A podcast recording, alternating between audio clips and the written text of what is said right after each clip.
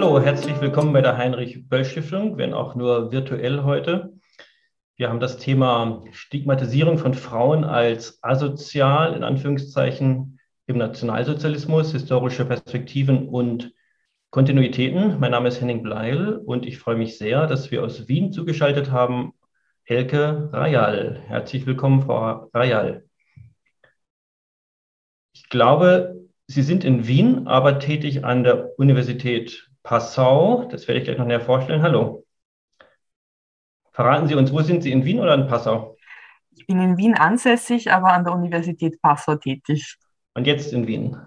Derzeit gerade in Wien, ja. Ja, ja es wird ein Thema sein, äh, der Blick auf ähm, diese verfolgten Gruppe der sogenannten Asozialen, wie das auch ist im Vergleich äh, in Deutschland und in Österreich. In Deutschland war ja die Rehabilitierung erst jetzt, erst äh, vor zwei Jahren hat der Bundestag beschlossen, dass ähm, sogenannte Asoziale rehabilitiert werden, dass es auch Entschädigungszahlungen gibt, dass es äh, offizielles Gedenken geben soll, dass es Forschung geben soll, weil es eine Gruppe ist, die ja wirklich sehr lange ähm, ignoriert worden ist, die sich auch selber nicht organisiert hat, mit einer kurzen Ausnahme in den äh, späten 40er Jahren, die aber keinen langen Bestand hatte, weil dieses Stigma asozial ja eines ist, was auch nach wie vor aktuell ist, was ähm, vor 33 äh, gewirkt hat und was nach 45 und bis heute ja weiter wirkt, also eine, eine, ein Verfolgungsgrund in Anführungszeichen, mit dem man sich äh, natürlich nicht identifizieren mag, weil es ja auch eine Zuschreibung ist. Also Leute, die arbeitsscheu waren, sogenannt arbeitsscheu, gemeinschaftsschädlich, welcher Art auch immer, wurden äh, als asozial denunziert ähm, und kamen ins KZ und äh, es hatte oft äh, tödliche Folgen. Darüber erfahren wir heute mehr mit äh, Fokus auf Frauen als Verfolgte, als, als sogenannt asozial Verfolgte. Ähm, bevor ich ähm, Sie gleich weiter vorstelle, Frau Hayal, Ihre, Ihre, Ihren beruflichen Hintergrund, möchte ich sagen, dass ähm, die Veranstaltung heute ein Teil ist äh, des Programms äh, zum rund um den 27.01., den Auschwitz-Befreiungstag. Das ist ein Programm, das in Bremen immer von sehr vielen Institutionen mitgetragen wird. Es sind dieses Jahr 60 Veranstaltungen zwischen Januar und März. Ähm, ich habe in, in den Chat hier unten gerade den Link des PDFs ähm, gegeben, wo man das Gesamtprogramm sich nochmal anschauen kann. Es ist so, dass äh, im Mittelpunkt ähm, des äh, Programms jedes Jahr eine bestimmte Verfolgungs verfolgten Gruppe steht oder ein bestimmtes Thema steht. Das waren letztes Jahr sowjetische Kriegsgefangene. Und wir als Böll-Stiftung haben vorgeschlagen, dass es dies Jahr eben die äh, sogenannten Asozialen sind, eben aufgrund der, der Marginalisierung der Langjährigen dieser verfolgten Gruppe. Wir haben da ähm, schon auch im Vorfeld der Bundestagsentscheidung dazu veranstaltet, um dieses Thema eben auch mit voranzubringen. Ich äh, schreibe auch dazu gleich noch was in den Chat, wo man sich zum Beispiel einen Mitschnitt so einer Veranstaltung nochmal angucken kann, wo die Initiatoren auch der Rehabilitierung nochmal ähm, zu erleben sind in ihrem Bemühen. Ja, nun aber ähm, genug der Vorrede. Ähm, ja, doch eine Sache erwähne ich noch. Ähm, es, es, gab einen wichtigen Vortrag jetzt im, im Bremer Rathaus, äh, Stigma asozial, eben ähm, auf, aufgrund die, dieser Schwerpunktsetzung, die wir dieses Jahr haben, von Yvonne äh, Robel. Auch das werde ich gleich noch verlinken. Und gerade erst gestern war ein weiterer Vortrag in Bremen, äh, Meine Oma Emma hieß der.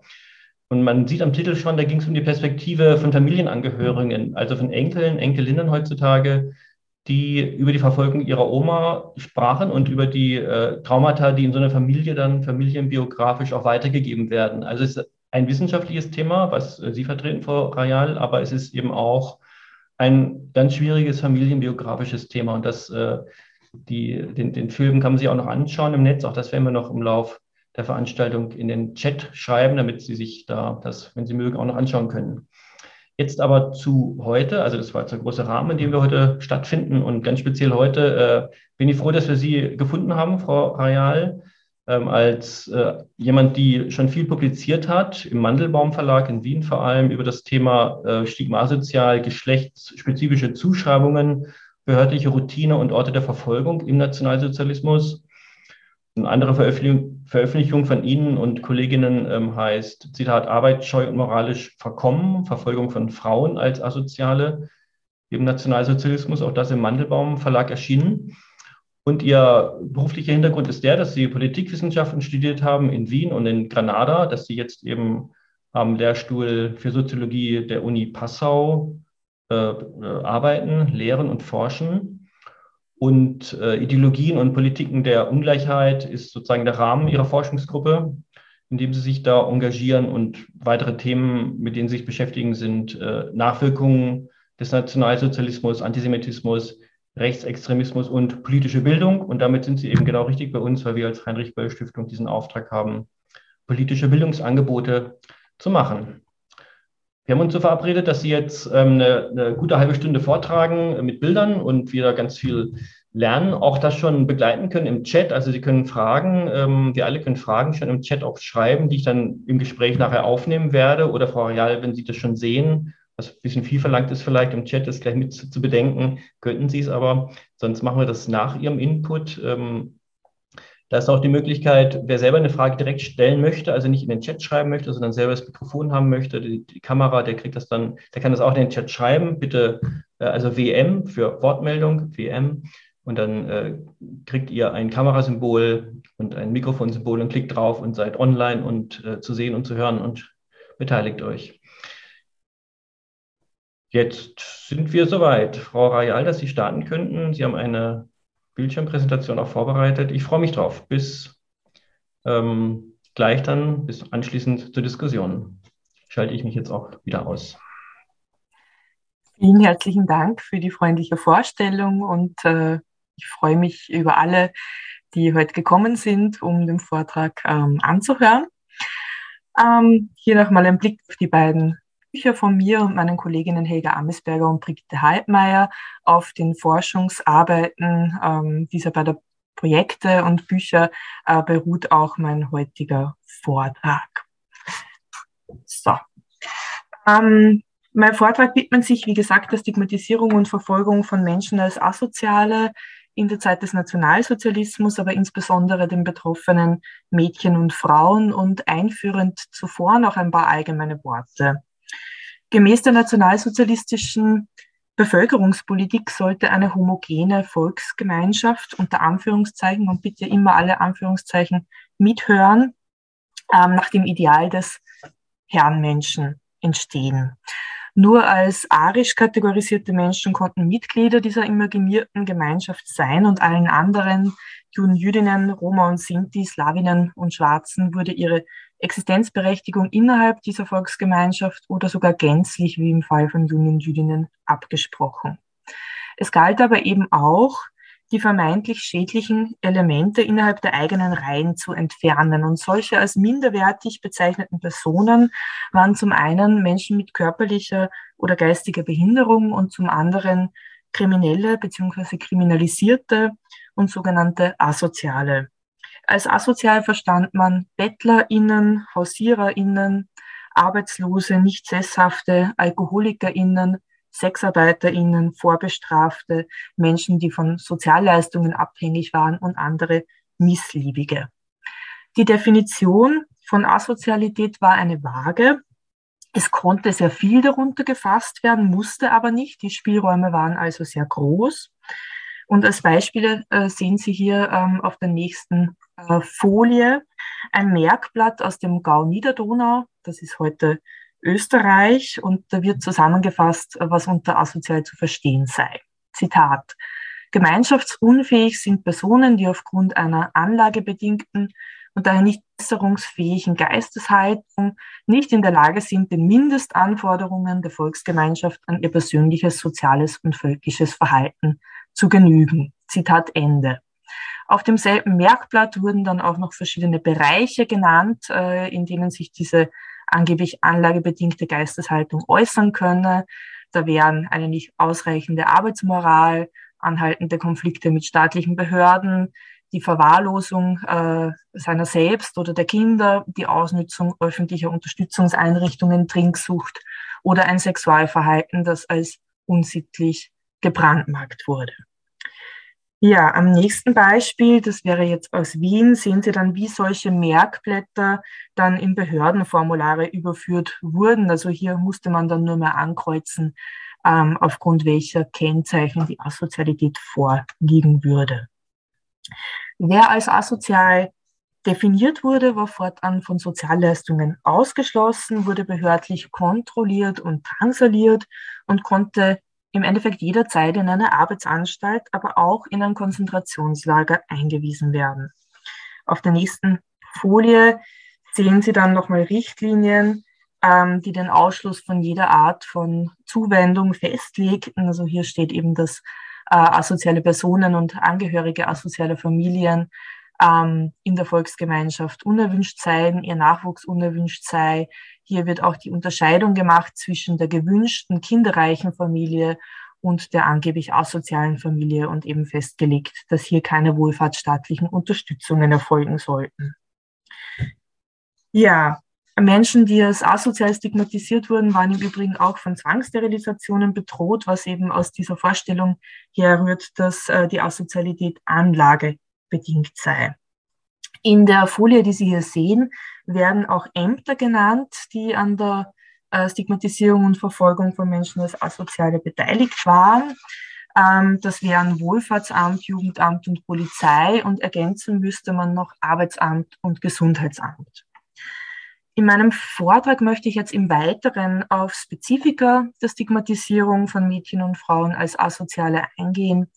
Anhand von Fallbeispielen möchte ich Verfolgungswege nachzeichnen und anschließend noch ein paar Worte über Kontinuitäten verlieren, denen wir uns aber später in der Diskussion dann sicher noch genauer widmen können.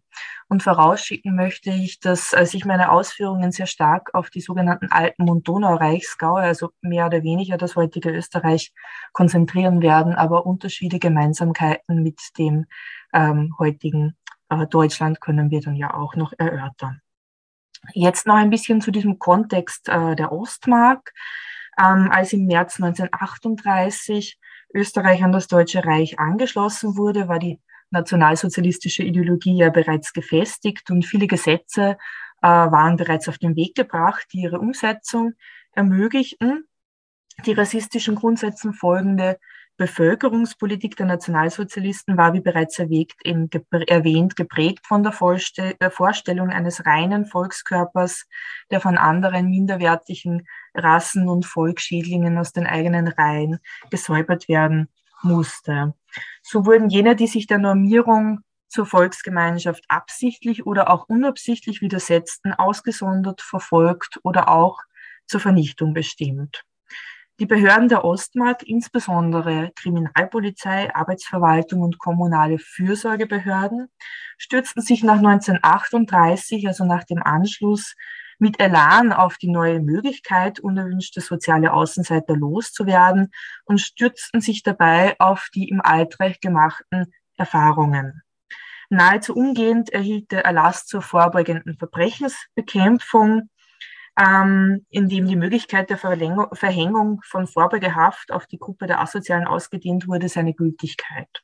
Bald darauf ermöglichte die Übernahme der Deutsche Reichsfürsorgepflichtverordnung ähm, die, ähm, die Anhaltung sogenannter Arbeitssteuerfürsorgeempfänger in geschlossenen Anstalten.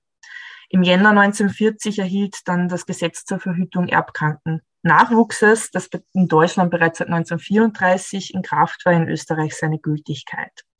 Zeitgleich äh, trat das Gesetz zur Bekämpfung von Geschlechtskrankheiten in Kraft und damit konnte die Überwachung tendenziell auf die gesamte Bevölkerung ausgedehnt werden. Im Visier stand aber ganz besonders das sexuelle Verhalten von Mädchen und Frauen, vor allem jener aus ärmeren Bevölkerungsschichten. Die sogenannte asozialen Frage wandelte sich rund um den Kriegsbeginn, wie Wolfgang Ayers bereits äh, in den 1990er Jahren betonte, vom Problem des unter Anführungszeichen männlichen Bettlers zum Problem asoziale Großfamilien beziehungsweise sexuell unangepasst lebender junger Frauen. Das Feindbild der Asozialen wurde also immer weiblicher und gleichzeitig auch immer familienbezogener. Bis zum Kriegsende gab es äh, zwar keine allgemeingültige Definition von Asozialität, aber zahlreiche Versuche in Erlassen, Richtlinien und Merkblättern diesen abstrakten Begriff für die tägliche Arbeit der Verfolgungsbehörden operationalisierbar zu machen.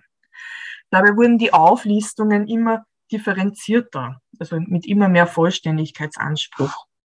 Sehen wir uns nochmal das eingangs besprochene Merkblatt aus Juli 1940 an und die hier genannten Bereiche, in denen sich äh, Asozialität angeblich zeigen würde.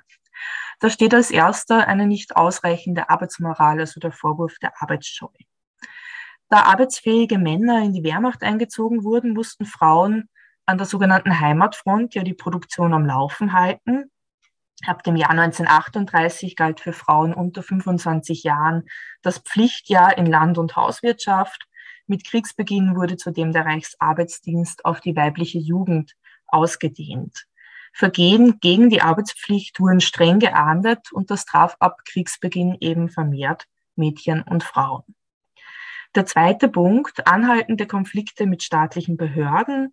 Dieser Punkt traf per se Männer und Frauen gleichermaßen, doch waren es mit Kriegsbeginn wiederum mehr Frauen, die mit den Zivilbehörden in Kontakt standen. Der nächste Punkt, die eigene Verwahrlosung oder die der Kinder. Dieser Vorwurf traf primär Mütter, da diese als für die Pflege und Erziehung ihrer Kinder vorrangig zuständig erachtet wurden, wie ja heute im Endeffekt auch noch. Die Ausnutzung öffentlicher Unterstützungseinrichtungen.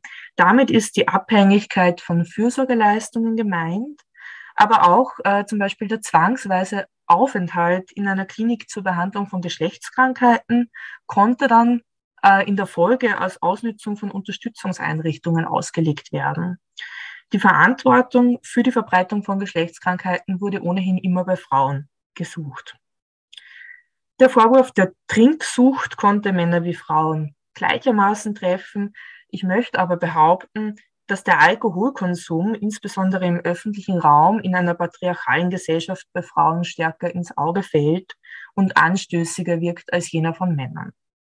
Ich kann das aber empirisch nicht belegen. Der letzte Punkt ähm, beschreibt ein Sexualverhalten, das als triebhaft, unsittlich oder verwahrlost gilt.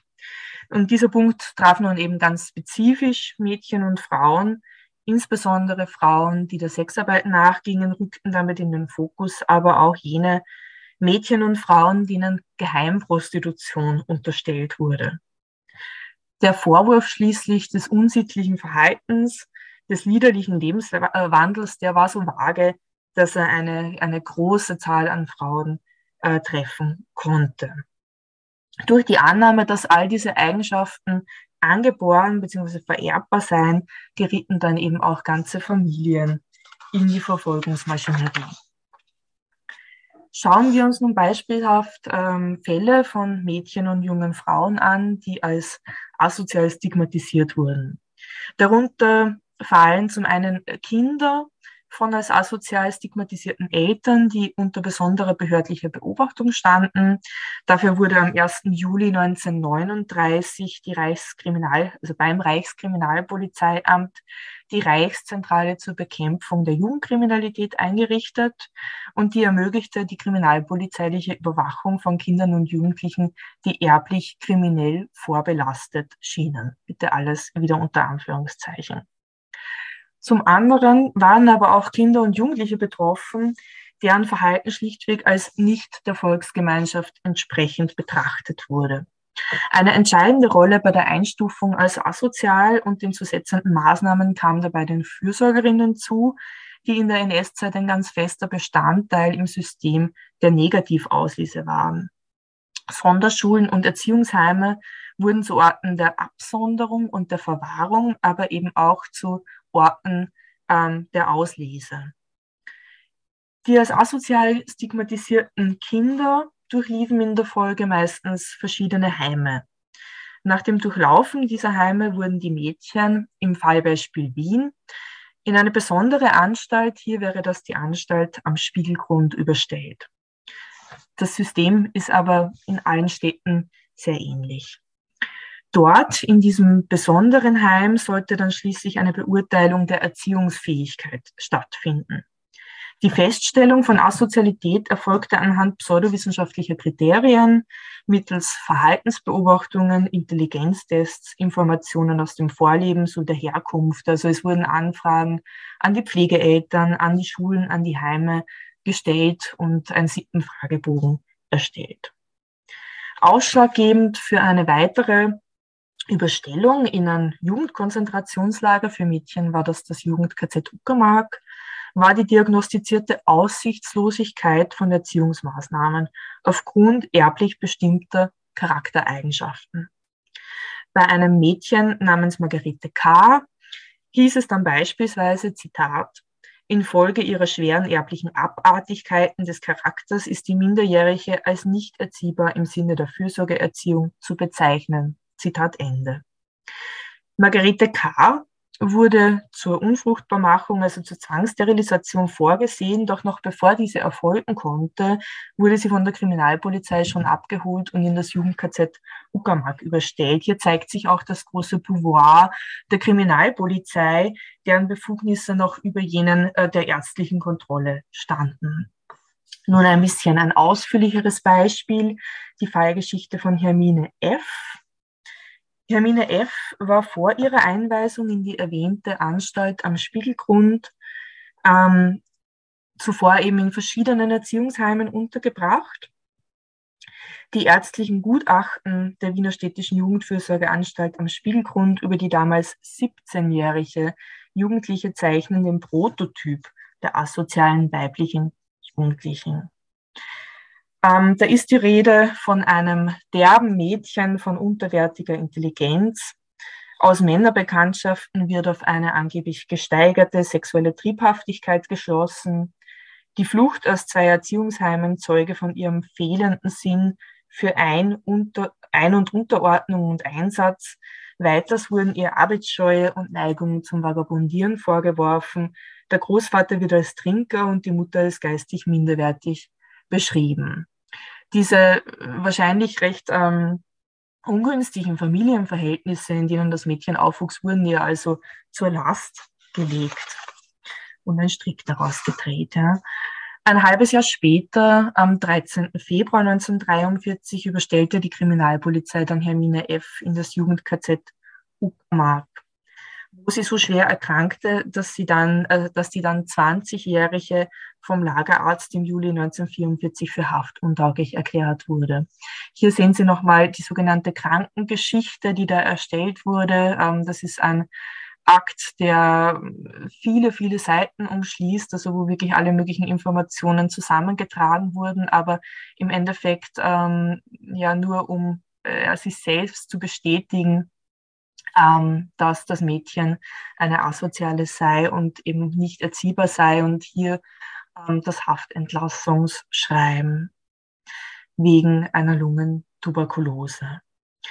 Hermine F. Ähm, wurde dann vom KZ in eine Heilanstalt äh, überstellt, was ja auch ein besonderes Gefahrenpotenzial war, aber sie hatte das Glück, ähm, ihre Haft zu überleben und nach Kriegsende kehrte sie nach Wien zurück und äh, die hiesige Opferfürsorgebehörde lehnte ihren Antrag im Jahr 1945, also ihr Antrag auf Opferfürsorge, mit der Begründung dann ab, dass ihre Einweisung ins Konzentrationslager nicht aus politischen Gründen erfolgt sei. Aber dazu dann auf jeden Fall später nochmal mehr. Gehen wir von den Mädchen, von den jungen Frauen weg zu den erwachsenen Frauen. Erwachsene Frauen gerieten häufig über Razzien der Kriminalpolizei in die Verfolgungsmaschinerie, aber auch über Fürsorgeeinrichtungen, Arbeitsämter und Gesundheitsämter.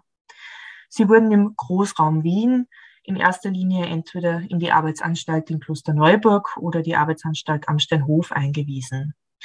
Wie die Bezeichnung bereits andeutet, war die Ausbeutung der Arbeitskraft hier das vorrangige Ziel. Das wurde aber als Erziehung, sprich als Disziplinierung ausgegeben. Für geschlechtskranke Frauen stand eine Einweisung in eine Heilanstalt ähm, zur Verfügung und von dieser Heilanstalt wurde man dann aber unmittelbar äh, gleich weiter in eine Arbeitsanstalt überstellt. Für viele der Frauen, zu denen meine Kolleginnen und ich recherchiert haben, ist der Aufenthalt in mehreren Institutionen festzustellen. Also es war ein sehr reges Hin- und Herschicken zwischen diesen Anstalten. Ähm, dadurch, dass so ein differenziertes System, also von Anstalten verschiedenen Schweregrades existierte, war immer das Druckpotenzial, dass wenn man sich nicht ordentlich verhielt, man in die nächstschlimmere Anstalt überstellt werden konnte. All diese Frauen, auch die Jugendlichen, waren, wie bereits erwähnt, von Zwangssterilisationen bedroht. Von den Frauen, die in der Wiener Arbeitsanstalt am Steinhof festgehalten wurden, wurde diese Zwangsmaßnahme auch an 10 Prozent der Internierten tatsächlich durchgeführt. Ein deutliches Zeichen also nochmal dafür, wie stark der Vererbungsgedanke in der Verfolgung der vermeintlich Asozialen verankert war. Immer wieder wurde, wie bereits erwähnt, die wahrgenommene Devianz der Frauen an ihrem sexuellen Verhalten festgemacht. Sexuelle Triebhaftigkeit, sittliche Verwahrlosung, sittliche Gefährdung, das waren äh, die dazugehörigen Zuschreibungen. Und ein weiterer oft genannter Grund war Arbeitsverweigerung beziehungsweise die Charakterisierung als arbeitsscheu. Nicht wenige Frauen waren aber auch mit beiden Vorhaltungen gleichzeitig konfrontiert. Auf diese beiden Hauptstränge, die sich herausarbeiten lassen, also die angebliche Arbeitsscheu und den liederlichen Lebenswandel, möchte ich nun noch ein bisschen genauer eingehen und auch noch mal ein bisschen in die Geschichte zurückblicken. Zum Vorwurf der Arbeitsscheu zuerst. Hier, wie auch bei allen anderen Vorwürfen muss man eben ein bisschen weiter zurückgehen, damit man sieht, wo kommt denn das überhaupt her. Und ich kann das jetzt natürlich nur kursorisch machen. Mit der Veränderung des Wirtschaftssystems ab dem 15. Jahrhundert war eine neue Arbeitsethik gefordert. Bilder des umherziehenden, bettelnden, hausierenden und stählenden Landstreichers wurden als ein negativer Gegenentwurf geschaffen das ist ein Klischee, das dann ja auch sehr stark auf Roma und Sinti bezogen wurde. Für Menschen, die keiner regelmäßigen Beschäftigung nachgingen, wurden bereits ab dem 18. Jahrhundert Arbeitshäuser zur Abschreckung und zur Disziplinierung eingerichtet. Im Nationalsozialismus wurde der Arbeitszwang dann auf nahezu alle Gesellschaftsschichten ausgeweitet und die Strafen bei sogenannter Arbeitsbummelei, Arbeitsverweigerung, Arbeitssabotage, Arbeitsscheu, die reichten von einer Verwaltungsstrafe bis hin zu einer Einweisung in ein Konzentrationslager. Also hier sieht man wieder diese Spannbreite an Möglichkeiten. Ein Großteil kam in Arbeitsanstalten, zumindest zu Beginn, aber von dort konnte man dann, wie gesagt, auch noch weiter überstellt werden. Diese Arbeitsanstalten äh, waren wie auch die anderen Lagertypen im Übrigen kein Geheimprojekt der nationalsozialistischen Behörden, sondern die wurden sogar in Zeitungen propagiert, wie man an diesem Beispiel jetzt auf der Folie sieht. Das ist ein äh, Beitrag aus einer Tageszeitung äh, mit dem Titel Der Gemeinschaft wiedergegeben, ein offenes Wort über unsere Arbeitsanstalten und beschrieben wird dann hier so ein prototypischer männlicher Asozialer zum Beispiel, also na, zum Vorwurf des liederlichen Lebenswandels als zweiten Strang. Auch hier muss man ein bisschen zurückgehen in der Geschichte.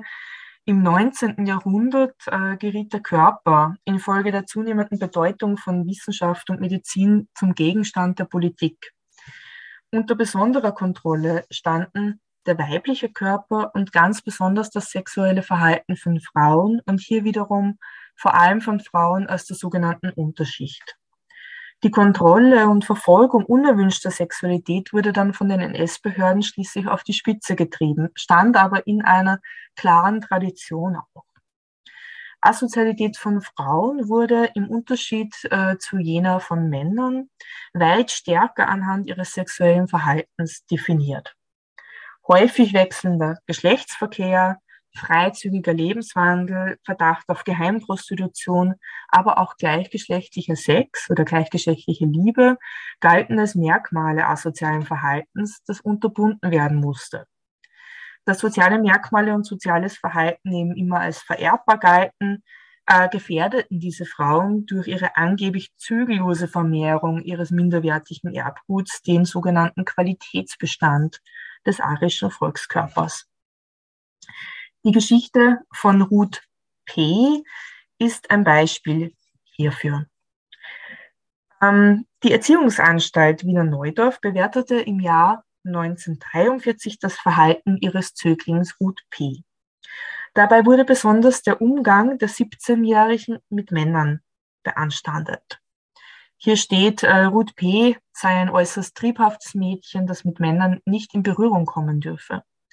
Zitat, sie scheut sogar nicht zurück, Kriegsgefangenenbriefe zu schreiben und sich mit ihnen einzulassen. Sie hat Geschick für Handarbeiten, zu hauswirtschaftlichen Arbeiten kann sie aber wegen Gefahr des Zusammentreffens mit Männern nicht herangezogen werden. Über ihr sonstiges Benehmen können keine Klagen erhoben werden. Also es wird hier das Bild gezeichnet der weiblichen Jugendlichen, die männersüchtig sei, ansonsten für Hausarbeit ganz gut zu gebrauchen, aber ähm, diese Triebhaftigkeit, ähm, ja, die könne man nicht weiter mit ansehen. Nach einem Zwangsaufenthalt in der schon mehrfach erwähnten Jugendfürsorgeanstalt am Spiegelgrund in Wien überstellte die Kriminalpolizei Ruth P. Mitte Mai 1943 in das Jugendkonzentrationslager Uckermark. Verheiratete Frauen erregten oft Anstoß, wenn sie angeblich mit anderen Männern flirteten bzw. beschuldigt wurden, sich mit anderen Männern zu treffen oder gar Geschlechtsverkehr zu haben. Auch daran konnte dann der Vorwurf geknüpft werden, männersüchtig zu sein, meistens im Zusammenhang auch dann damit, ähm, dass die Kinder, dass man die Kinder verwahrlosen lassen würde. Und in manchen Fällen reichte es aber auch aus äh, für einen liederlichen Lebenswandel, äh, wenn sich Frauen über den abwesenden Mann lustig machten, so wie im nächsten Fallbeispiel von Leopoldine H. Also hier handelt es sich um eine verheiratete Frau. Leopoldine H. war 1909 geboren worden. Sie kam aus dem ländlichen Raum und sie wurde beschuldigt, dass sie Spottlieder singen würde über ihren Mann. Zitat. Seitdem ihr Mann in Stalingrad geblieben ist, soll sie Spottlieder singen. Wer wird sich kränken, wenn der Franzl nimmer kommt? Sie soll die Götz-Zitate über ihren Mann gebrauchen und in ihrem Benehmen derart ärgerniserregend sein, dass die Disziplin und das Ansehen der Partei gefährdet erscheint. Ein halbes Jahr später, im Februar 1943, überstellte die Kriminalpolizei Hermine F. in das Jugend-KZ Uckermark, wo sie so schwer, na, so ein Blödsinn. Ähm, ich habe mich leider vertan in meinen Unterlagen. Ja. Also das war der Vorwurf aus dem Jahr 1943 an die Leopoldine H ähm, der Kreisamtsleiter für Rassenpolitik ersuchte dann aus diesem Grund um eine Blitzverfügung, ähm, dass der Leopoldine H. ihre drei Kinder abzunehmen seien und sie in eine Arbeitsanstalt, in dem Fall nach Znaim, also in die heutige Tschechische Republik, einzuweisen sei. Und das geschah auch im Oktober 1943. Bis April 1944 wurde sie dann dort festgehalten und äh, ich denke mir, dieser Fall der Leopoldine H., der zeigt ganz gut die Verantwortung, die die Partei für den Schutz der Ehre der abwesenden Ehemänner und Soldaten übernahm. Eine Frau, die die Ehre ihres Mannes äh, unter Anführungszeichen beschmutzte, indem sie angeblich über ihn spottete oder ihn betrog, all das wurde ihr ja gar nicht nachgewiesen, das war auch nicht nötig. Das war ähm, für die nationalsozialistische Gemeinschaft nicht würdig. Das war ein öffentliches Ärgernis und die Frau sollte weggesperrt werden. Wurde sie auch. Über den weiteren Verlauf ihrer Geschichte wissen wir in dem Fall nichts. Ähm, wie auch in diesem Fall der Leopoldine H. stammten die Beurteilungen über den Lebenswandel der Frauen sehr häufig aus dem engeren sozialen Umfeld, wie etwa aus der Nachbarschaft. Und äh, darin zeigt sich dann ja auch die weit verbreitete Praxis der Denunziation. Und das sehen wir auch in unserem nächsten Fallbeispiel, Maria E. Die 1912 geborene, ebenfalls im ländlichen Raum wohnhafte Frau wurde von ihren Nachbarinnen angezeigt. Während ihr Mann im Osteinsatz sei, gehe sie nachts aus und lasse ihre vier Kinder allein, so war der Vorwurf. Die Nachbarin Veronika M. bat daher stellvertretend für sich und mehrere Nachbarinnen, ähm, es möge Abhilfe geschafft werden. Das Kreiswohlfahrtsamt wandte sich daraufhin an den Landrat, also das war mehr oder weniger der Bürgermeister. Marie D. solle nach Znaim, also in die Arbeitsanstalt kommen und die Kinder in Pflege. Wie aus dem Schreiben des Postenführers der Gendarmerie an den Landrat hervorgeht, sei Marie D bereits vom Ortsleiter der NSDAP und vom Leiter der NSV, Zitat, auf ihr unsoziales und unerlaubtes Verhalten aufmerksam gemacht worden. Diese Ermahnungen stießen bei Maria D. auf taube Ohren. Wie mir Maria D. gelegentlich der Erhebungen in trotzigem Tone erklärte, habe sie ein Anrecht auf Unterhaltung. Ihr Gatte war schon 15 Monate nicht bei ihr auf Urlaub und er habe ihr geschrieben, dass er ihr alles erlaube. Es habe daher niemand ein Recht, sie dieser wegen zu beanstanden oder gar zu bestrafen. Also wir sehen, dass Maria D. sich da vehement gewehrt hat gegen die Vorwürfe. Sie gestand, dass sie sehr wohl öfters in die nächstgrößere Ortschaft gefahren sei, auch dass sie sich mit Soldaten unterhalten habe. Sie sei aber immer gegen 22, 23 Uhr in die Wohnung zurückgekehrt und dem Postenführer gab sie äh, sehr tough zu verstehen, dass man, Zitat, sich als Frau mit Männern und Soldaten unterhalten könne, ohne dass man deshalb schlecht sein müsse. Dieser äh, Postenführer attestiert ihr jedoch, ähm, Zitat, für die pflichtvergessene Mutter Maria D. aber würde die Einweisung in die Arbeitsanstalt Snaim eine verdiente Zurechtweisung bedeuten. Zitat Ende. Darüber hinaus könne man ihr damit, Zitat, auch zu Bewusstsein bringen, dass im nationalsozialistischen Staate der Einzelne gar nichts, die Gemeinschaft aber alles sei. Weiters führt er aus, Zitat, die Einweisung der Maria D. in die Arbeitsanstalt Znaim würde für so manche andere Frau, Klammer Mutter, die im Begriffe steht, dieselben Wege zu gehen oder ähnliche zu beschreiten, ein warnendes Beispiel sein. Zitat Ende. Im Juli 1942 wurde Maria D. in die Arbeitsanstalt Znaim überstellt. Sie erhob Einspruch gegen diese Einweisung, aber der äh, Einspruch wurde abgelehnt. Ähm, denn, Zitat, die Einweisung müsse zu dem Zweck erfolgen,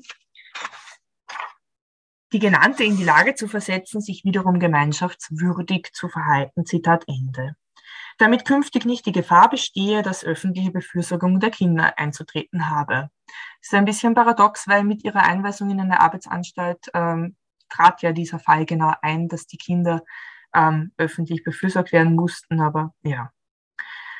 Außerdem sei das Verhalten von Maria D., einer Soldatenfrau, unwürdig. Die Einweisung in die Arbeitsanstaltstelle gegenüber dem Manne der als Obergefreiter an der Ostfront für Führer und Reich seine Pflicht erfüllt und derzeit verwundet im Lazarett ist, einen gerechten Ausgleich dar, steht hier in dem Akt. In diesem Fall intervenierte der Ehemann von Maria D. zwar wiederholt gegen die Einweisung und Festhaltung seiner Frau. Es ist wirklich eines der wenigen Beispiele, das wir gefunden haben, wo sich der Ehemann hinter seine Frau stellte. Er sagte, die Behauptungen seien unrecht und von missgünstigen Nachbarinnen getroffen, mit denen auch schon zuvor öfter Konflikt gewesen sei. Er selber habe seiner Frau geraten, öfter ins Kino zu gehen und die Kinder, die seien auch schon vor dem Krieg manchmal abends allein gewesen, weil die Frau arbeiten musste. Als Reaktion auf seine Interventionen wurde Maria D. im Dezember 1942 tatsächlich auch entlassen aus der Arbeitsanstalt ähm, mit dem Hinweis, der Ehemann solle während seines Urlaubs seine familiären Verhältnisse klären. Die Partei übergab damit das Schicksal der Frau wieder von den öffentlichen in die privaten, nämlich in die ehemännlichen Hände. Ja, Ende dieses Fallbeispiels. Den Gipfel der moralischen Verkommenheit sahen die Nationalsozialistinnen aber in der Sexarbeit verkörpert. Diese war ja im Nationalsozialismus nur in staatlichen Behörden erlaubt und sehr, sehr strengen Kontrollen unterworfen. Nahezu jede Frau lief Gefahr, als Geheimprostituierte eingestuft zu werden, wenn sie bei Polizeirazzien im öffentlichen Raum, also in Gasthäusern, in Kaffeehäusern angetroffen wurde oder denunziert wurde. Also Razzien in Gast- und Kaffeehäusern, die wurden auch sehr häufig durchgeführt, also das war gang und gäbe. Ab 1940 waren dann aufgrund der Einführung des schon erwähnten Gesetzes zur Bekämpfung von Geschlechtskrankheiten neben der Polizei auch die Fürsorgebehörden für die staatliche Kontrolle zuständig. Die äh, Mädchen und Frauen, die als sogenannte Geheimprostituierte ähm, also aufgegriffen und als solche bezeichnet wurden, die wurden dann auf ein Polizeirevier gebracht, äh, beziehungsweise ins Polizeigefangenenhaus. Und ähm, ja, wurde dieser, dieser Verdacht auf Asozialität, dieser Verdacht auf Geheimprostitution äh, festgestellt. Äh, so wurde äh, die Frau routinemäßig äh, der Gesundheitsbehörde vorgeführt. Wenn dann auch eine Geschlechtskrankheit noch vorlag, dann kam die Frau in eine Heilanstalt und wie schon vorher erwähnt, ähm, dann direkt äh, von der Heilanstalt in eine Arbeitsanstalt, weil diese Zwangsbehandlung in der Heilanstalt als ähm, ein der öffentlichen Fürsorge äh, zur Last fallen ausgelegt wurde. Ja, zu diesen Arbeitsanstalten, die ich jetzt schon vielfach erwähnt äh, war, möchte ich noch ein bisschen mehr sagen. Es gab äh, eine Vielzahl solcher Arbeitsanstalten und ich werde jetzt einfach kurz zu dieser Wiener Anstalt am Steinhof, also zu dieser Arbeitsanstalt für asoziale Frauen, ein bisschen genaueres sagen. Ähm, diese Anstalt, Sie sehen hier ein neueres Foto, also aus 2012. Ähm, Im Gebäude befindet sich eine forensische Psychiatrie, also nach wie vor eine geschlossene Anstalt. Diese Anstalt, also die Arbeitsanstalt, die wurde am 1. November 1941 gegründet und befand sich ähm, im Anstaltsbereich einer Heil- und Pflegeanstalt, der sie administrativ auch angegliedert war. Und vorgesehen war die Anstalt für 120 Frauen. Wenn eine Frau dort ankam, so wurde sie auf ihren körperlichen und geistigen Zustand, auf ihre Arbeitsfähigkeit hin überprüft und dann zur Arbeit eingeteilt. Zuvor wurden die Frauen aber meistens für mindestens einen Tag noch in eine Isolierzelle gesteckt. Wie war jetzt der Alltag in so einer Arbeitsanstalt? Äh, der bestand vor allem ähm, aus sehr harter Arbeit. Täglich, auch am Sonntag, musste 13 Stunden gearbeitet werden. Die Insassinnen waren sowohl am Gelände dieser Arbeitsanstalt tätig als auch in anderen Einrichtungen der Gemeinde Wien, also in Krankenhäusern äh, etc. Sie mussten Bäume ausgraben, Kohlen schaufeln, Wäsche waschen, Flicken putzen, ähm, für Firmen Hadern reißen, äh, Haarnetze äh, erstellen. Ähm, sie wurden auch zur Hausarbeit, zur Heimarbeit an ähm, privilegierte Familien entliehen sozusagen. Also es war ein sehr umfassendes ähm, Feld, in dem diese Zwangsarbeit geleistet werden musste.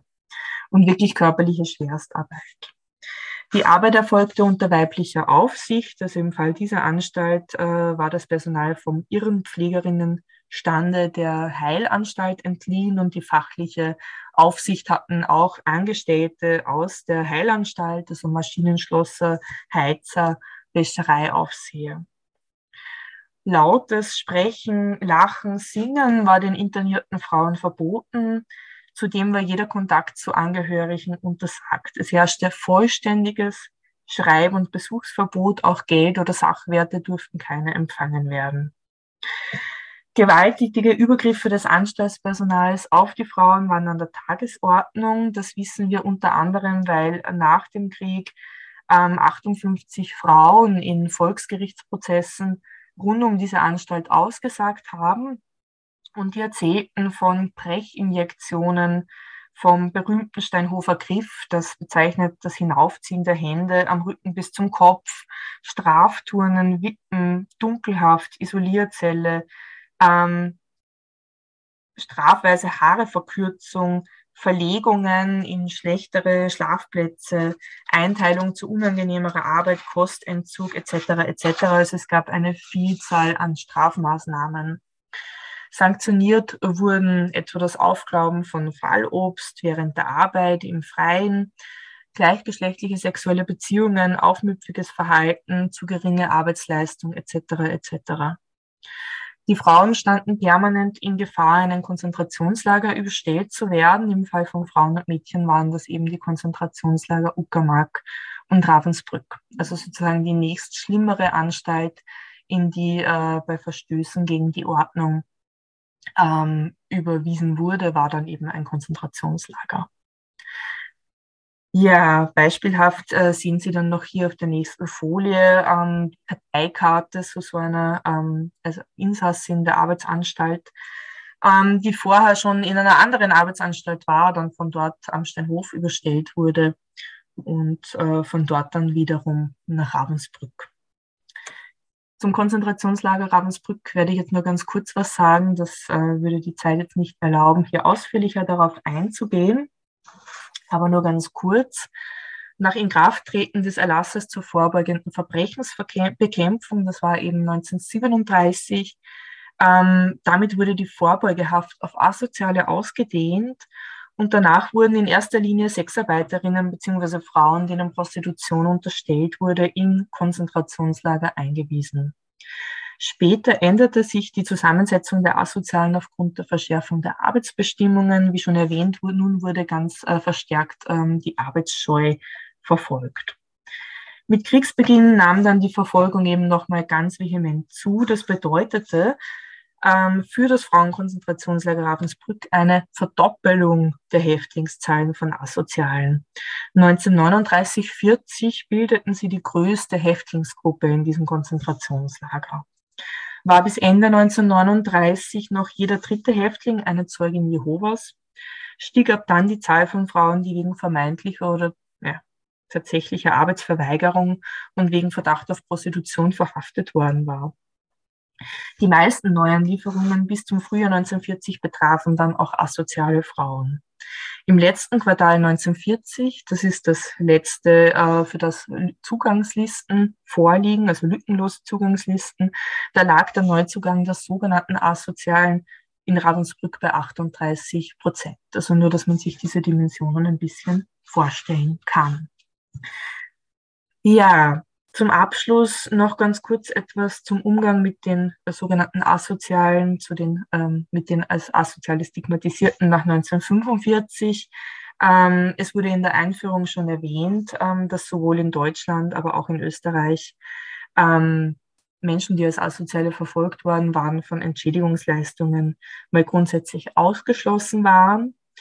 In Österreich wurde dann 1995 mit der Schaffung des Nationalfonds Asozialität als Verfolgungsgrund mal grundsätzlich anerkannt. Das österreichische Opferfürsorgegesetz setzte dann ein, Jahr, äh, ein Jahrzehnt später, also 2005, in seiner Novelle diesen Schritt der Anerkennung, also auch sehr, sehr spät erst. Und in Deutschland erfolgte dieser Schritt gar noch später, nämlich erst vor zwei Jahren, 2020. Was, denke ich, für Österreich als auch für Deutschland gilt, ist, dass nur noch sehr wenige der Verfolgten ähm, diese Anerkennung tatsächlich noch erlebten. Auf der Ebene der Justiz kann auch kaum von einer Anerkennung der Leiden der Opfer gesprochen werden. Und damit möchte ich noch ein letztes Mal auf die Arbeitsanstalt am Steinhof zu sprechen kommen. Äh, zu den dortigen Verbrechen gab es nämlich 1946 und 48 Gerichtsprozesse gegen den Anstaltsleiter und gegen mehrere PflegerInnen. Da sagten, wie ebenfalls schon erwähnt, äh, viele Opferzeuginnen aus. Deswegen wissen wir auch ähm, relativ gut Bescheid über die verheerenden Bedingungen in der Anstalt. In der Urteilsbegründung aus dem Jahr 1946, da sprach das Gericht noch von unglücklichen Opfern und deren vollkommen glaubwürdigen Aussagen. Aber wenige Jahre später wurde das Verfahren dann neu aufgerollt und hier wurde dann Glaubwürdigkeit der Zeuginnen ganz massiv ähm, angezweifelt. Ja? Hier steht dann, was die Angehaltenen anbelangt, so musste das Gericht wohl zur Überzeugung kommen, dass unter ihnen eine Reihe unglaubwürdiger und zum Teil gehässiger Zeugen waren, zumal auch eine Reihe von Zeugen voll entmündigt waren. Beziehungsweise einige wegen falscher Zeugenaussage oder Verleumdung vorbestraft waren, andere wieder infolge ihrer zahlreichen Widersprüche und offenbar unrichtigen Angaben eine Glaubwürdigkeit nicht verdienen. Ja, das Gericht hinterfragte dahingegen nicht die Aussagen der Angeklagten und ehemaligen Beamten von NS-Behörden. Aussagen wie jene des ehemaligen Anstaltsleiters blieben unhinterfragt stehen. Zu diesen Aussagen gehören zum Beispiel, Zitat, bei allen diesen Disziplinarmitteln darf nicht übersehen werden, um welche Frauen es sich gehandelt hat und wie deren Benehmen oft gewesen ist. Es hat geheißen, dass die zu uns kommen, die einen ausgesprochen asozialen Trieb haben, und zwar Leute, die keiner anständigen Beschäftigung nachgehen, Menschen, die dauernd mit dem Gesetz in Konflikt stehen und Geheimprostituierte.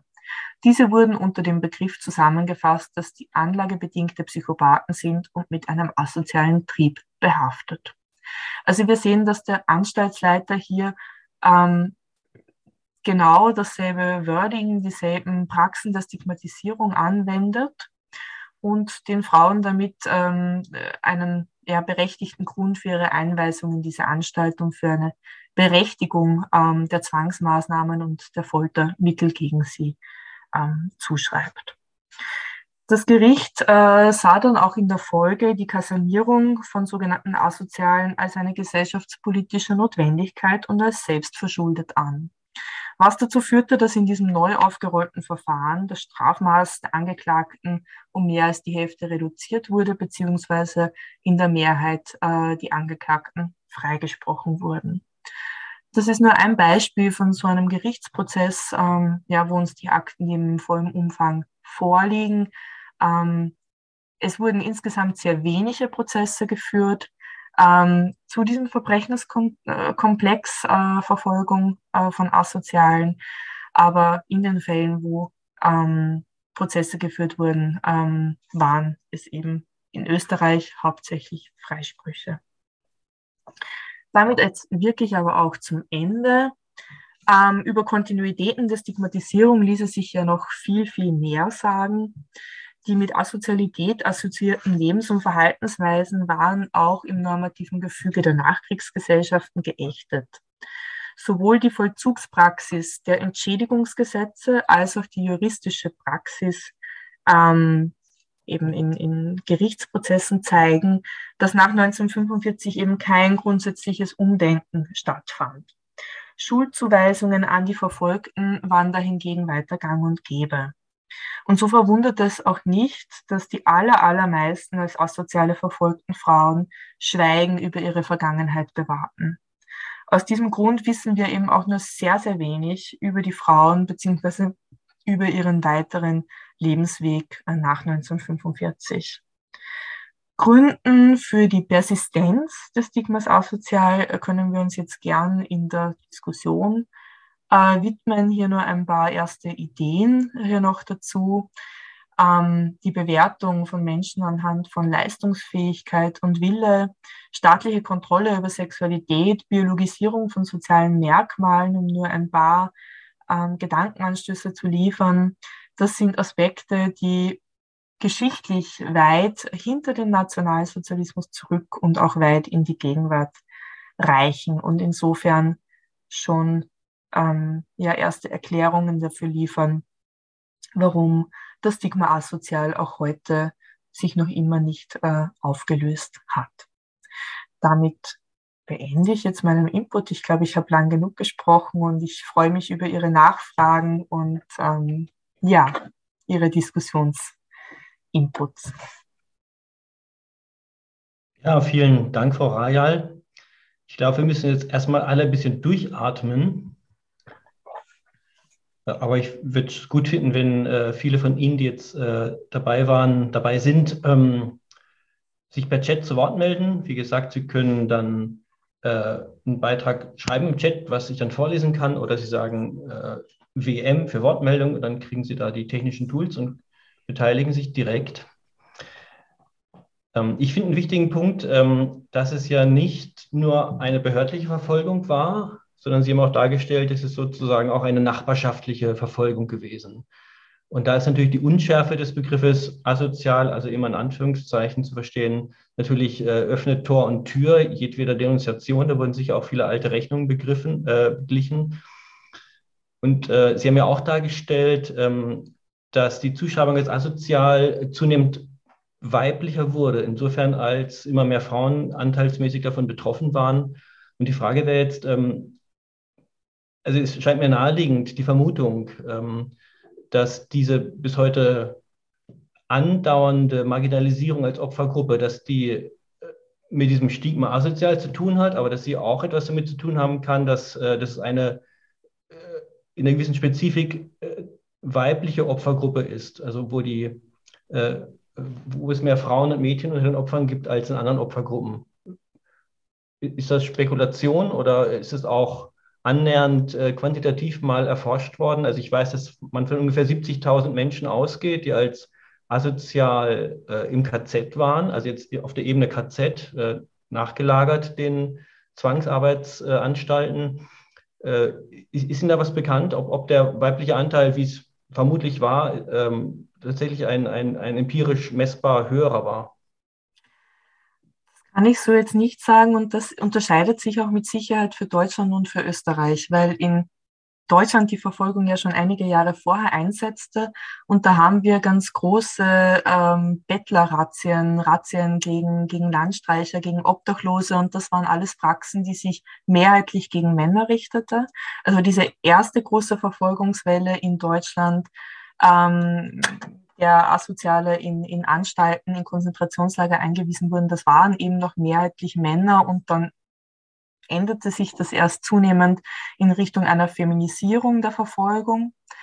Ähm, in Österreich ähm, schaut das dann eben anders aus, dadurch, dass die Verfolgung erst mit 1938 begann. Auch hier haben wir dann noch ähm, eben die großen Aktionen Arbeitsche Reich ähm, und diverse Razzien, aber eben sehr schnell ja dann auch den Kriegsbeginn und äh, den Einzug von Männern in die Wehrmacht und äh, im Endeffekt dann primär den Frauen, die als potenziell zu Verfolgende noch ähm, in der Heimat verblieben.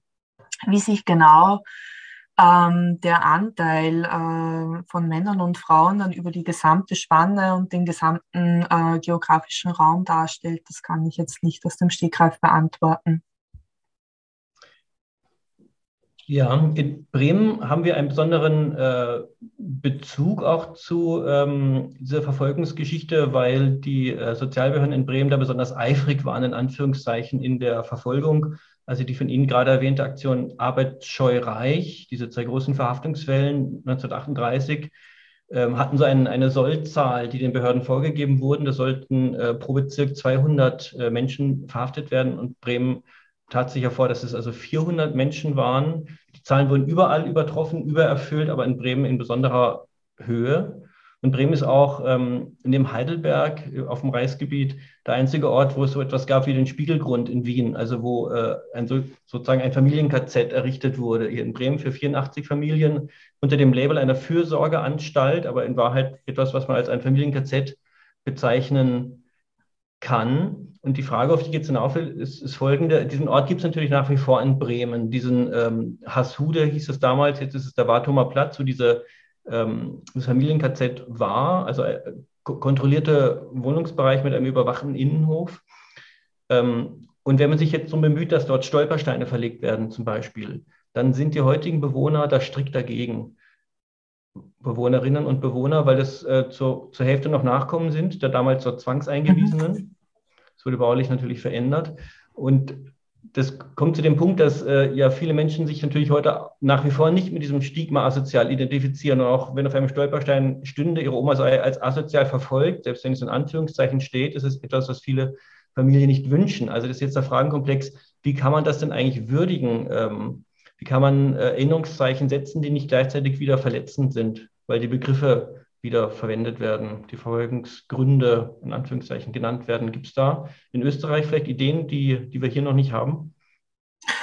Äh, also Österreich ist da meistens kein, kein Vorreiter. Ähm, insofern würde ich da nicht aus Deutschland nach Österreich blicken und, und hoffen, dass von hier etwas kommt.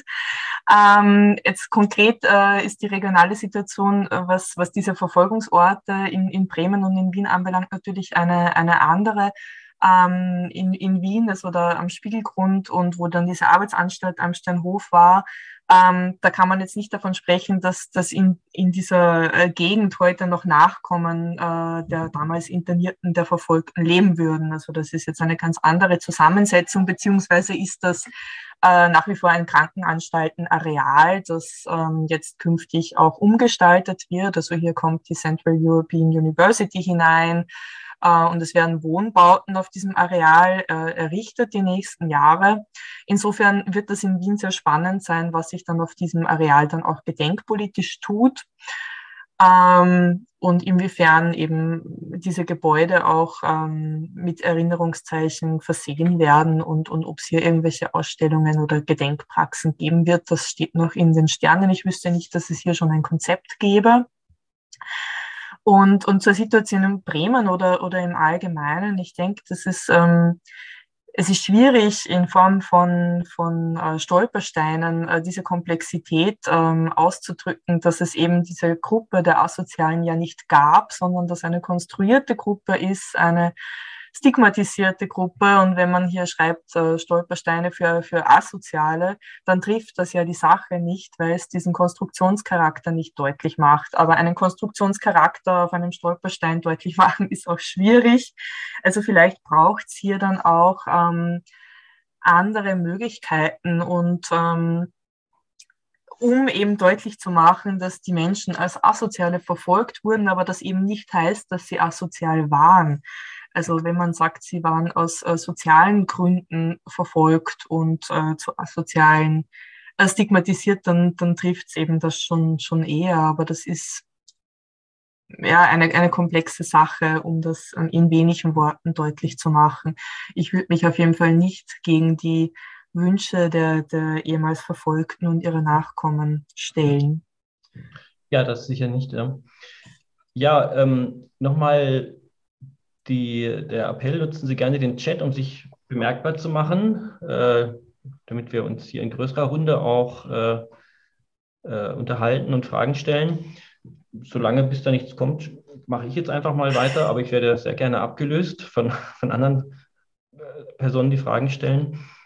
Ähm, ich finde äh, eine Sache auch noch wichtig, wenn wir jetzt beklagen, dass die staatliche Gedenkpolitik, die Asozialen, die sogenannten Asozialen auch immer ähm, am Rand gelassen hat, dass auch die juristische Situation von Entschädigung eine ganz schwierige war, ganz lange, dann ist da auch ein weiterer Punkt noch, dass auch in den ähm, Verbänden wie dem VVN, BDA, also Verfolgt, Vereinigung der Verfolgten des Naziregimes, Bund AntifaschistInnen, dass es da auch so war, dass äh, sogenannte Asoziale da ähm, sich nicht beheimatet gefühlt haben, dass sie sich nicht getraut haben, da überhaupt ähm, äh, eine Mitgliedschaft äh, zu beantragen. Also es gibt, gab ja auch, ähm, es gibt ja sozusagen diese Verdrängung auch ähm, innerhalb der anderer verfolgten Verbände.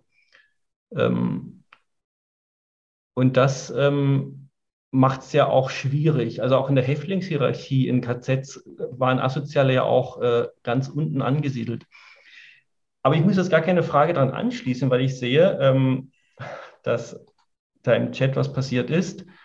Zumindest ähm, ein, ein, Statement dazu, das ähm, lese ich mal vor.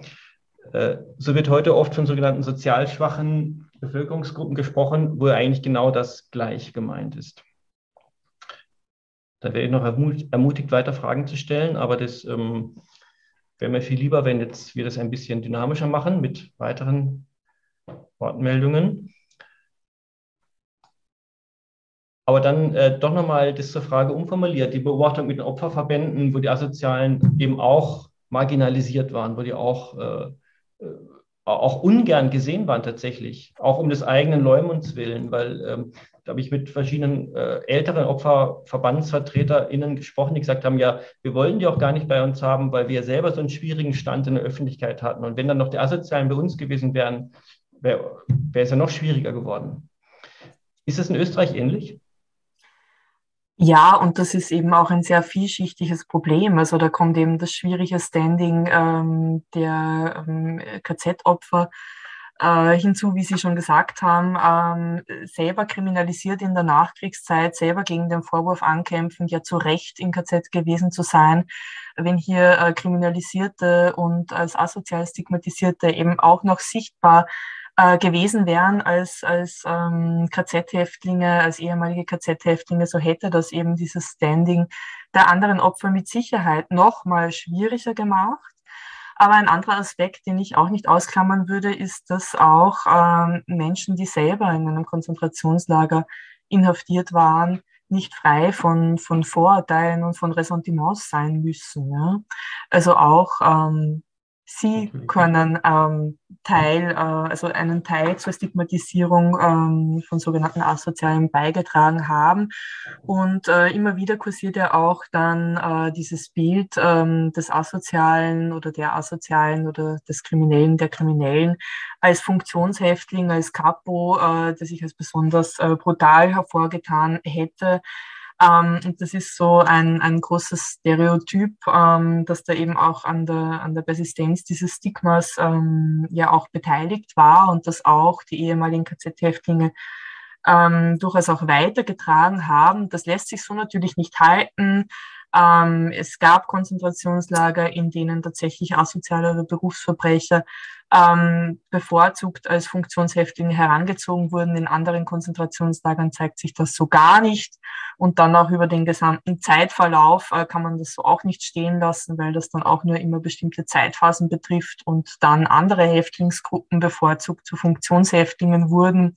Auch kann man natürlich nicht sagen, dass alle Funktionshäftlinge ähm, ihre, ihren Wirkungsspielraum irgendwie brutal ausagiert hätten und trotzdem hält sich dieses Bild eben ganz hartnäckig, wie man ja dann auch sieht, rund um äh, die Bundestagsdebatten zum Beispiel rund um die Anerkennung von asozialen und Berufsverbrechern, wo hier der, der AfD-Funktionär genau dieses Bild wieder aufgreift, warum ähm, man die Häftlingsgruppen nicht gleichstellen dürfe, weil, und da instrumentalisiert er dann eine Erzählung äh, von einem KZ-Häftling über einen besonders brutalen Kapo, der weiß nicht, ob Berufsverbrecher oder Asozialer gewesen sei.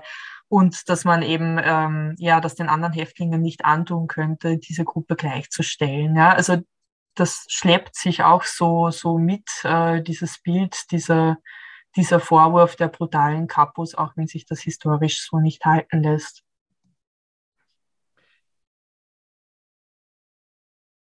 Ich äh, lese mal vor aus dem Chat jetzt. Vielen Dank für den ausführlichen Vortrag. Ich selbst forsche zu Nachkommen von als asozial in Anführungszeichen oder in Anführungszeichen kriminell verfolgten Frauen. Und mich interessiert daher sehr, ob Sie im Zuge Ihrer Forschung Kontakt zu Überlebenden und Nachkommen aufbauen konnten und ob Sie einen Eindruck über die mit diesen geführten Gespräche teilen mögen.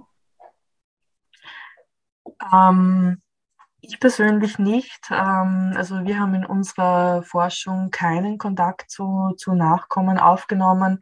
Ähm, meine Kollegin äh, Brigitte Haltmeier, die weiter an dem Thema forscht, also ich selber bin momentan nicht an der Forschung zu diesem Thema noch dran, sondern, sondern in anderen Gefilden unterwegs, aber meine Kollegin macht das sehr wohl. Und äh, Maria Bonlaugers und Andreas Kranebitter, also zwei ForscherInnen, arbeiten auch zu dieser Thematik, wie Sie wahrscheinlich wissen. Also es gibt mittlerweile ähm, ein paar Projekte, die hier versuchen, Kontakt aufzunehmen und sich auch das Familiengedächtnis ähm, in diesen, ähm, also in Familien, die diesen Vorwurf der Asozialität hatten, genauer anschauen. Aber selber war ich nicht in Kontakt mit Nachkommen in den, ähm, also wir haben natürlich immer wieder in den Akten, die wir uns angesehen haben, ähm, probiert zu recherchieren, was aus den Frauen geworden ist oder probiert da irgendwie äh, festzustellen, ob es hier Nachkommen gibt und wir hatten da schlichtweg keinen Erfolg. Also bei uns haben die Akten meistens dann irgendwann mit dem Kampf, mit dem vergeblichen Kampf um Entschädigungszahlungen, der dann über manche, also bei manchen über viele Jahrzehnte noch ausgefochten wurde, aber dann aufgehört und es gab keine, keine Hinweise auf das weitere Leben. Es gibt ja im Chat noch den Hinweis, ähm, den ich auch vorlese, Zitat, die ganze Sozialgesetzgebung mit Sanktionierungen hatte immer noch den Hintergrund, dass Menschen als in Anführungszeichen arbeitsscheu bezeichnet werden. Also wir haben jetzt wiederholt die Hinweise, dass die Stigmatisierungen ja fortwirken und genauso wie es diese Zwangsarbeitshäuser natürlich schon im 17. Jahrhundert auch in Bremen gab und anderswo ähm, ist das bis heute äh, sozusagen ja auch, also man muss jetzt nicht hier Hartz-IV-Gesetzgebung als Arbeitsscheuenverfolgung äh, mit solchen Begriffen, muss man da nicht kommen, aber natürlich schwingt da sowas nach wie vor mit oder schwang mit. Ja, und dann haben wir unten noch eine, eine Frage. Ähm, äh, wurde der Begriff asozial zu Zeiten des Nationalsozialismus erstmals genutzt? Frau Rayal, wissen Sie das? Nein, ähm, der Begriff taucht so im Fürsorgediskurs vor allem ab den 1920er Jahren auf.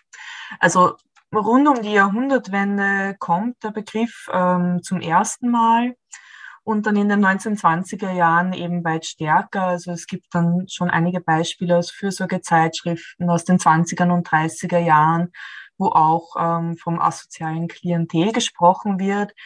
Ähm, worum ging es da ganz konkret? Also letztlich geht es da immer um, um Praxen, also mit wohlfahrtsstaatlicher Politik als immer mehr Gruppen ähm, ja, potenziell Nutznießerinnen von, äh, von staatlichen Zuwendungen wurden, war gleichzeitig aber eben dann ähm, ja, diese vehemente Suche danach, wen man da ausschließen kann. Also um einerseits hat man den Radar ausgeweitet und gleichzeitig wollte man ihn wieder verengen und hat dann eben hier ab den 20er Jahren verstärkt äh, diese Unterscheidung von, von würdigen und unwürdigen äh, Fürsorgeempfängerinnen von sozialen und asozialen ähm, geprägt. Also es ist keine, der Begriff ist keine Erfindung ähm, der Nationalsozialistinnen. Er taucht auch im, im Wörterbuch schon, schon vor dem NS erstmals auf. Jetzt haben wir, machen wir den Sprung wieder äh, nach 45 mit folgendem Beitrag aus dem Chat. Ich lese vor. Erinnerungen an die frühen 60er Jahre. Die Gesellschaft in den 60er Jahren erzog ihre Kinder vielfach mit der Androhung, sie in Erziehungsheime zu stecken, wenn sie nicht gehorchten. Gleiches galt den Nachbarschaften von kleineren Gemeinden. Die Frauen, die keinen Mann hatten, als minderwertig titulierten, Menschen, die zu viel Alkohol tranken, anschwärzten und Behörden ersuchten, solche Elemente ins Arbeitslager zu bringen. Das betrifft ja auch äh, als asozial verfolgte Sinti und Roma. Auch die sind ja eine relativ große Gruppe, die als unter diesem Stigma ähm, KZ waren mit dem äh, grünen Winkel, andere mit dem schwarzen Winkel als gleichzeitig sogenannte Gewohnheitsverbrecher. Und auch da war die Verfolgung ja kontinuierlich. Also auch da haben wir die, die landfahrenden Gesetzgebung, wie es dann etwas ähm, äh, scheinbar neutraler hieß, die, ähm, die bis in die 60er Jahre hinein äh, sehr sehr, sehr restriktiv war. Ja, und wie ja auch in den letzten Jahren vor allem diverse Untersuchungskommissionen äh, zu Erziehungsanstalten, zu Erziehungsheimen, ob kirchlichen oder, oder staatlichen, ähm, aufgezeigt haben, waren die Erziehungspraxen in diversen Heimen bis in die 1960er Jahre nicht äh, so unterschiedlich äh, von den Anstalten im Nationalsozialismus. Also ähm, das, das Reglement und die, die ähm, Sanktionspraxen in diesen Heimen, da hat sich eine Tradition definitiv fortgesetzt oder die wurde nicht gebrochen mit 1945, wie jetzt immer mehr ans, ans Licht kommt und das trifft auf äh, Heime in Österreich, in der BRD und in der DDR gleichermaßen zu, also auf all diese Nachkriegsgesellschaften. Äh, Ja, gibt es weitere Fragen an unsere Expertin oder auch Statements oder auch eigene Erinnerungen, wie hier gerade, was ich vorgelesen hatte? Sonst mache ich jetzt nochmal, obwohl wir so langsam in die Schlussrunde kommen, denke ich, äh, ein, ein kleines Bremer Einsprengsel. Wir haben mal aus Bremen einen Kulturstaatsminister gestellt, den Bernd Neumann, der dann gefeiert wurde für die Filmförderung. Und der hat auch eine Anfrage beantwortet, ähm, äh, die Linkspartei im Bundestag gestellt hat, also bevor die Rehabilitierung ähm, stattgefunden hat. Ähm, und da hat die Linkspartei nach Erkenntnissen der Bundesregierung gefragt ähm, und zuständig war der Kulturstaatsminister Neumann für die Beantwortung nach Erkenntnissen über die Anzahl von Menschen, die als asozial verfolgt wurden, über Verfolgungsgründe und so weiter. Und ähm, die Antwort äh, aus, aus, dem Kulturstaatsministerium war, man habe da eigentlich keine Erkenntnisse. Und dann wurde nachgefragt, was denn die Bundesregierung äh, für Maßnahmen zu unternehmen gedenke, um sich Kenntnisse zu beschaffen. Und die Antwort darauf bestand aus einem einzigen Wort. Und das Wort hieß keine. Man wolle also keine Maßnahmen unternehmen, um sich der Kenntnisse zu verschaffen. Und das äh, ist jetzt ein Zitat ähm, aus 2008. Da sieht man also, was für ein Weg das von 2008 zu 2020 noch war, der da noch mhm. zurückzulegen war, um dann äh, fraktionsübergreifend, die CDU dann eben auch einbegriffen, da zu einer ganz anderen äh, Entscheidung zu kommen. Und um das jetzt auch wieder zu einer Frage zu bringen, Frau Rayal, ähm, merken Sie das ähm, oder kennen Sie das von Ihren Kolleginnen, die dann noch gerade aktuell dran sind, ähm, dass Forschung jetzt auch stärker gefördert wird? Also auch aus Österreich können Sie ja auch ähm, auf, auf deutsche ähm, ähm, Forschungsfonds äh, zugreifen. Also das Versprechen des Bundestages war nicht nur die Rehabilitierung äh, voranzubringen, sondern auch äh, Fördermittel bereitzustellen, um die Erforschung, aber auch ähm, sozusagen das Rollout in die Gesellschaft ähm, voranzubringen, um die, an diesen Stigmen irgendwie auch zu arbeiten. Äh, ist da Ihrer Wahrnehmung nach schon irgendwas angekommen, sei es in der Wissenschaft, sei es überhaupt über den Bundestag hinaus? Wenig.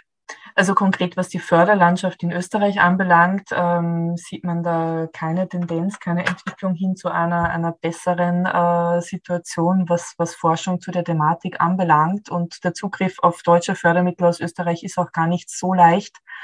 Ähm, ja, in, in Deutschland hat sich da schon seit 2020 natürlich einiges getan und man sieht ja schon auch, dass das Thema mehr in der Öffentlichkeit ist, es mehr Veranstaltungen gibt auch ähm, und es so langsam auch in die mediale Öffentlichkeit gelangt. Ja? Also ich sehe schon eine positive Tendenz, aber letztlich, glaube ich, wird man in ein paar Jahren dann schauen müssen, was aus den Versprechen auch nach diesem Bundestagsentschluss geworden ist und was bleibt. Also die Ausstellung, die geplant ist, ähm, die verzögert sich ja noch ein bisschen und ich bin gespannt und freue mich drauf, wenn es die dann mal geben wird wie viel Begleitmaßnahmen ähm, im Bereich der politischen Bildung es dann dazu geben wird und ob und inwiefern die Thematik an den Hochschulen und, und auch an den, äh, in anderen Bereichen, also nicht nur an den Hochschulen ankommt. Ich glaube, das wird man dann ja vielleicht in, in fünf Jahren, in zehn Jahren evaluieren können. Momentan, also ich habe ähm, ähm, zur Stigmatisierung von Menschen als Asoziale in den letzten Semestern an der Universität, also hier in Passau, immer wieder gelehrt. Und meine Erfahrung ist, dass äh, die Studierenden von der Thematik zum ersten Mal hören. Ja. Also da kann ich noch keine positive Tendenz ablesen, sondern die sind allesamt zum ersten Mal mit der Thematik konfrontiert, haben in ihrer Schulzeit, das bestätigen sie alle, von dieser verfolgten Gruppe überhaupt nichts gehört oder maximal den Begriff asozial, aber nichts genaueres darüber erfahren und erfahren an der Uni das erste Mal darüber. Und das ist aber dann letztlich auch ein bisschen ein Zufall, dass eben ich an der Universität in Passau unterrichte und, und hier zu dieser Thematik etwas anbieten darf. Also sehr personenabhängig dann letztlich. Also ich glaube nicht, dass die Thematik schon größer an die Hochschulen oder gar an die Schulen äh, durchgesickert ist und würde mir das nur wünschen, dass die Thematik auch in die Unterrichtsmaterialien gelangt und auch in der außerschulischen politischen Bildung äh, immer mehr aufgegriffen wird. Ja, es wird also auch Aufgabe von Einrichtungen wie der unsrigen bleiben, der Böll Stiftung, äh, das Thema ähm, regelmäßig auch wieder aufzurufen. Ähm,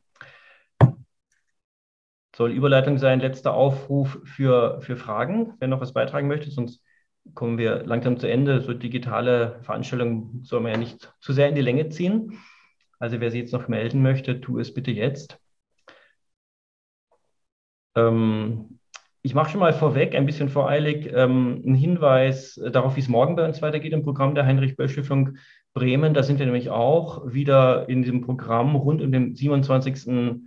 Januar aktiv. Äh, morgen haben wir einen Gast. Ähm, das ist Annette Ramelsberger, bekannt als Gerichtsreporterin bei der Süddeutschen Zeitung und äh, sie hat sehr viel über den NSU-Prozess äh, äh, berichtet und äh, sie wird morgen um 18 äh, Uhr schon, eine Stunde früher als heute, auch über online bei uns sein, um die Erfahrung aus dem NSU-Prozess, was ist daraus geworden, was sind die auch gesellschaftlichen Enttäuschungen, was ist eben nicht, was er nicht geleistet hat, der Prozess, ähm, darüber äh, sprechen. Die, Sie finden den Zugangscode auf äh, böll-bremen.de. Aber diesen Werbeblock habe ich jetzt nur vorgeschaltet, um noch letzte Gelegenheit zu geben, die aber äh, verstreicht. Frau Hayal, haben Sie noch ein, ein, ein Schlusswort? Möchten Sie noch etwas, gibt es einen, einen, einen Aspekt, den Sie noch beisteuern möchten? Ach, ich denke nicht, ja. Ähm, ich, ich hoffe, ähm, ich habe ähm, Ihnen mit meinem Vortrag ähm, Inputs geben können und, und hoffe, Sie konnten, konnten folgen und der Vortrag hat Sie bereichert, auch wenn jetzt die Diskussion nicht so ganz in die Gänge gekommen ist. Ähm, ja, ich hoffe, ich habe Sie nicht erschlagen. Ähm, es ist ja immer schwierig, auch wenn man eben dann so viel mit äh, so gewaltförmigen Zitaten und Aktenmaterialien arbeitet und, und das in der Forschung, aber auch im Berichten über die Forschung dann so ähm, wiedergeben muss, dann, dann erschlägt das äh, auch oft mal sehr. Und ich hoffe, ähm, dass, dass ich Sie nicht zu sehr damit erschlagen habe und äh, Sie noch einen schönen, schönen Abend haben. Wenn es noch Anmerkungen von Ihrer Seite gibt, äh, gerne von meiner Seite muss ich jetzt noch nicht noch einen Schlussmonolog halten.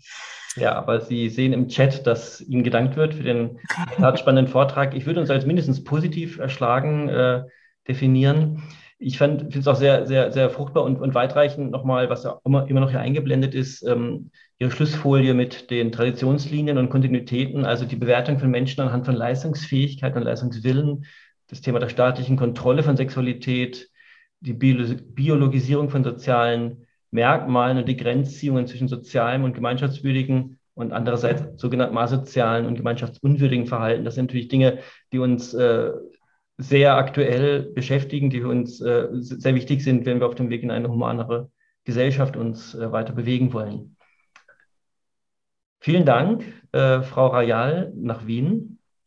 Vielen Dank an alle, wo immer Sie jetzt auch, von wo auch immer Sie zugeschaltet haben. Unser Programm ist ja im Augenblick sozusagen ähm, nicht nur in Bremen nutzbar. Äh, schauen Sie gerne auf unsere Homepage ähm, böll-bremen.de. Da ist, ähm, äh, sind viele Themen zur politischen Bildung und ich bedanke mich nochmal für heute an alle, die dabei sind. Bis zum nächsten Mal. Ich bedanke mich ebenfalls. Einen schönen Abend noch. Dankeschön.